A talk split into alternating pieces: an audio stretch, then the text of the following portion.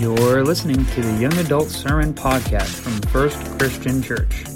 Our hope is that these words bless you, challenge you, and lead you closer to Jesus.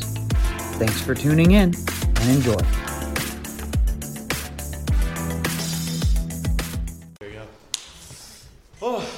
About you, but I had kind of a hectic weekend, so it is just good to be back with the body of believers.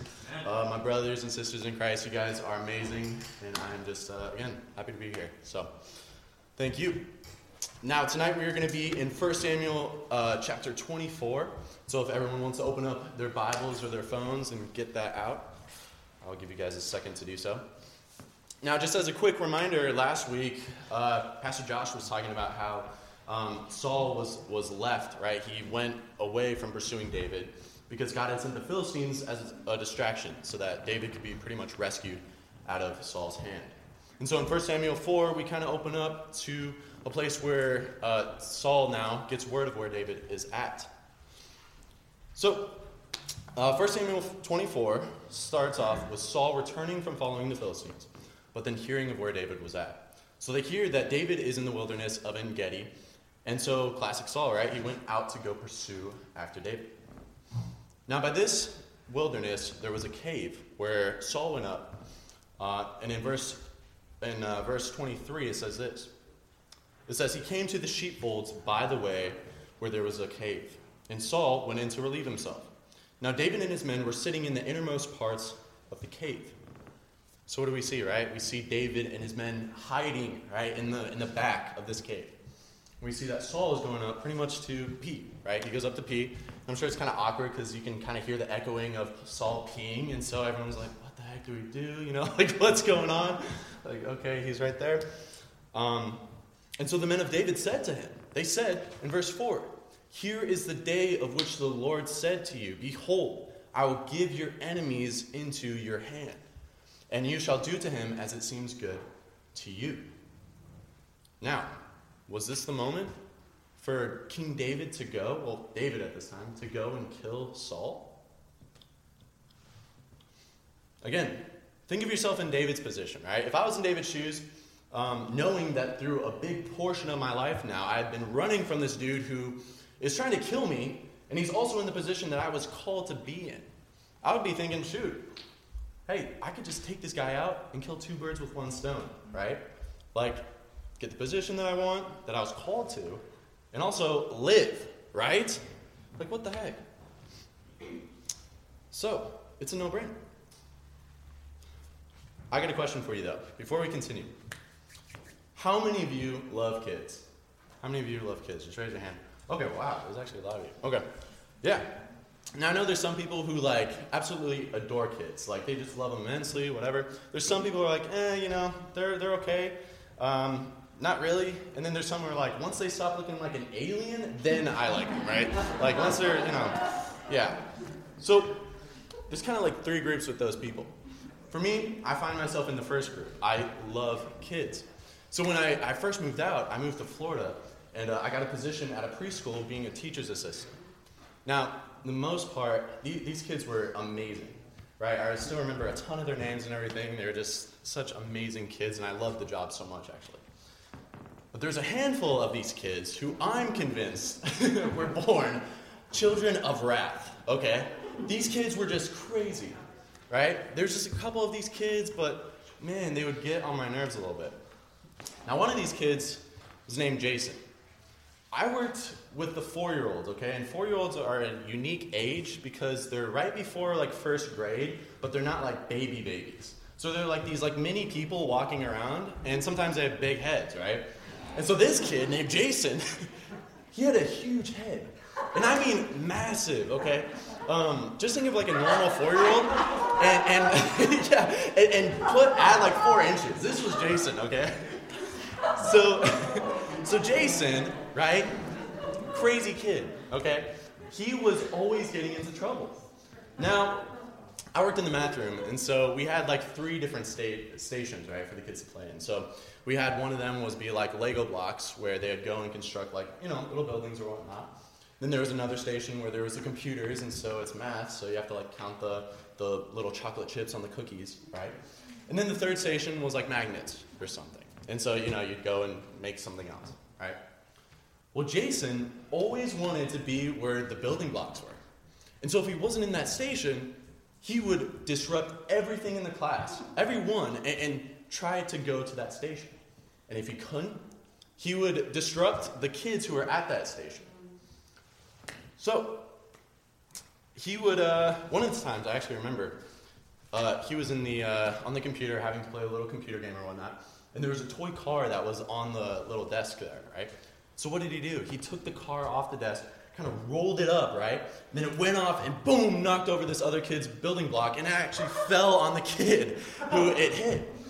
And so literally the kid starts crying and I have to go over and uh, like, hey, what the heck? Like, what's going on? But how many of us can sometimes act like Jason? See, in his four year old mind, he thought that it was logical for him to go over and, I don't know, uh, break somebody else's uh, construction because he couldn't be the one doing it. In his mind, he thought that if he can go and disrupt somebody else, then, you know, he could potentially get his way. Now, obviously, that wasn't the case. Um, but it kind of ruined it for him because he wasn't able to switch around the stations like he was intended to, to eventually get to that point. Now, just like Jason and me, it's almost like us with God sometimes, right? God is way bigger and he knows way more. So even to compare makes no sense at all with our understanding compared to God's understanding. Rick Warren is a pastor out of Southern California, and uh, he, he has this one analogy that I love using. He says, It's almost like an ant trying to understand the internet. We just can't understand God's ways, it's impossible. Now, in the case of David, we might think to ourselves that in our little minds, killing Saul would be good. But when we are led by God, there might, it might not go according to what we might think it should. So let's continue reading. It says this. Verse 4 Then David arose and stealthily cut off a corner of Saul's robe. And afterward, David's heart struck him, because he had cut off a corner of Saul's robe. And he said to his men, The Lord forbid that I should do this thing to my Lord, the Lord's anointed. To put out my hand against him, seeing he is the Lord's anointed. So David persuaded his men with these words and did not permit them to attack Saul. And Saul rose up and left the cave and went on his way. Now, let's pause real quick. I just want to say I love this story. Why? This is a beautiful representation of what it looks like to have our hearts and our minds aligned up with Christ. See, I think our generation is amazing in the sense that we get to acknowledge our feelings and our emotions way other way more than I think other generations have. And I think that can be a good thing. As long as we're not driven or led by them. And I think that's key. See, David could have so easily have gone and killed Saul and could have justified it by his feelings. How often do we justify our actions by our feelings? How often do we listen to ourselves and our desires rather than God's desire? We'd be like Jason, rolling cars, and actually, he even chucked a car once, too. We'd be like Jason, chucking cars at other kids, thinking we were justified in doing it because of our feelings. I think God wants to build for himself a people who are willing to trust him with our battles, to trust him despite how obscure or foolish it may seem. But to truly get to that point, we need to acknowledge with where we're at in our hearts and our minds. Now, I just want to kind of preface this. At this point in this sermon, uh, I want to address the professing Christians in this room. Now, for those of you who, you know, don't have a relationship with God yet, this isn't necessarily for you. It's for those of you who believe you have a relationship, whether it's good or bad that this is addressed to. Okay? See, I believe that there's two camps. I believe that the first group of people is those whose minds are in it, but their hearts aren't. Well, let me explain. See, there's people who may do all the right things, say all the right things, can even speak Christianese, but you can't manage to fool God. Jesus even says in Matthew 7, verses 21 through 23, Not everyone who says to me, Lord, Lord, will enter the kingdom of heaven, but only the one who does the will of my Father who is in heaven. Many will say to me on that day, Lord, Lord, did we not prophesy in your name? Do we not drive out demons in your name? Do we not heal in your name and perform many miracles? Then I will tell them plainly, I never knew you. Depart from me, workers of lawlessness. That's scary. That's harsh. And I don't know why. Some people may put on a mask or a facade and, and go to church and do all the right things. For whatever purpose or reason you have for doing it, it's worthless. It's worthless without Jesus. Now, the second group of people are the people who think that their hearts are in it, but actions aren't. These are the people who may think that they are good with God and that God's grace, grace is sufficient enough for you to think about the things you do, to say in secret the things that you do, whether it be about somebody else, whether about, it be about you know gossip or whatnot, or even for you to do the things that you do, whether in secret or not. But I think if you have the Holy Spirit in you, deep down you know that it's not okay. See, don't let yourself be fooled into thinking your heart's intent is something that it's not. Jesus said, If you love me, you will follow my commandments. It doesn't matter what you think your intent is, it matters what the truth of your intent is. The Bible is like a mirror, and it helps us look at ourselves and see where we are lining up with God. And this is a good way to test it. Are your actions, your, your actions are a reflection of your heart. So are they reflecting where your heart's at? So if you think your intent is good, again, what is your actions say? But I also want to acknowledge this that no matter who you are in this room, no matter where you're at in the Christian walk, we all can struggle with this daily. This is all something that we struggle with daily, okay? And so, but I, if, but, but, let's figure out where you are and where you lean towards and how you can make that adjustment. I think it's important for us to all get real with God on where you're at and ask Him to show you where you are so He can help you out of it. See, He wants us to walk in the fullness of what He's calling us to, and we can't do that if our hearts and minds are not aligned with His. So, if everyone could, uh, get out your phone, get something to write with, um, and open up your notes. I just want to take us a moment to, uh, to figure out where we're at.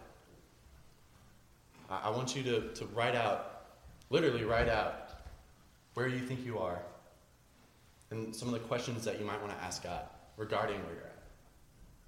Are you somebody who just shows up because your family did, or, or your parents expect you to, or your friends are there, right?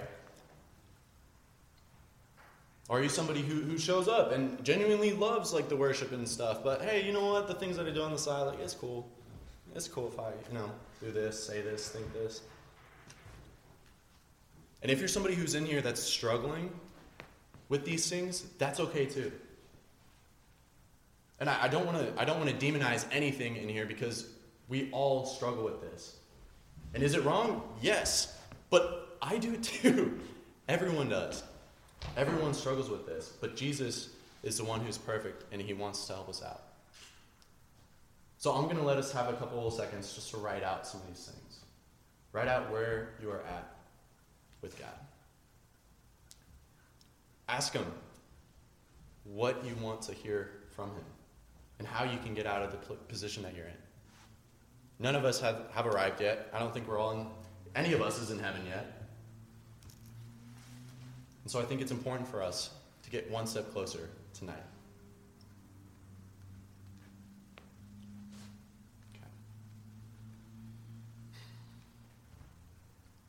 Now, I don't want to stop anybody. Um, so if you want to keep writing, go for it. I'm just going to end it with this. Saul, he leaves the cave, and David shouts out to him and says that it is him. David shows Saul a piece of the cloth that he had torn off of Saul's robe. And he tells him that he had spared his life. And in verse 20, Saul is talking, and he tells David, And behold, I know that you shall surely be king, that the kingdom of Israel shall be established in your name. In your hand, I. We should be so established in our walk with Christ that even Satan, our enemy, acknowledges the victory that we have because of Christ. That's a powerful thing. And it's not just our enemy that should acknowledge it, but it's you. Know the victory that we have in Christ. Know the victory. Let's pray. Dear Heavenly Father, I just want to thank you so much for tonight. Thank you so much that, God, you are our guide in this life and that you are somebody who wants to walk with us daily. That you created us for a purpose and for a reason, and that you love us so immensely to be patient with us. Not just be patient with us, but that you are loving and that you want to be there for us. I pray that for every single one of us tonight, that in our hearts we would open ourselves up to let Jesus in to give Jesus a chance to walk with us and to find the freedom that we have in you and to find rest in you, Jesus. We thank you for your word and for who you are. In Jesus' name we pray. Amen.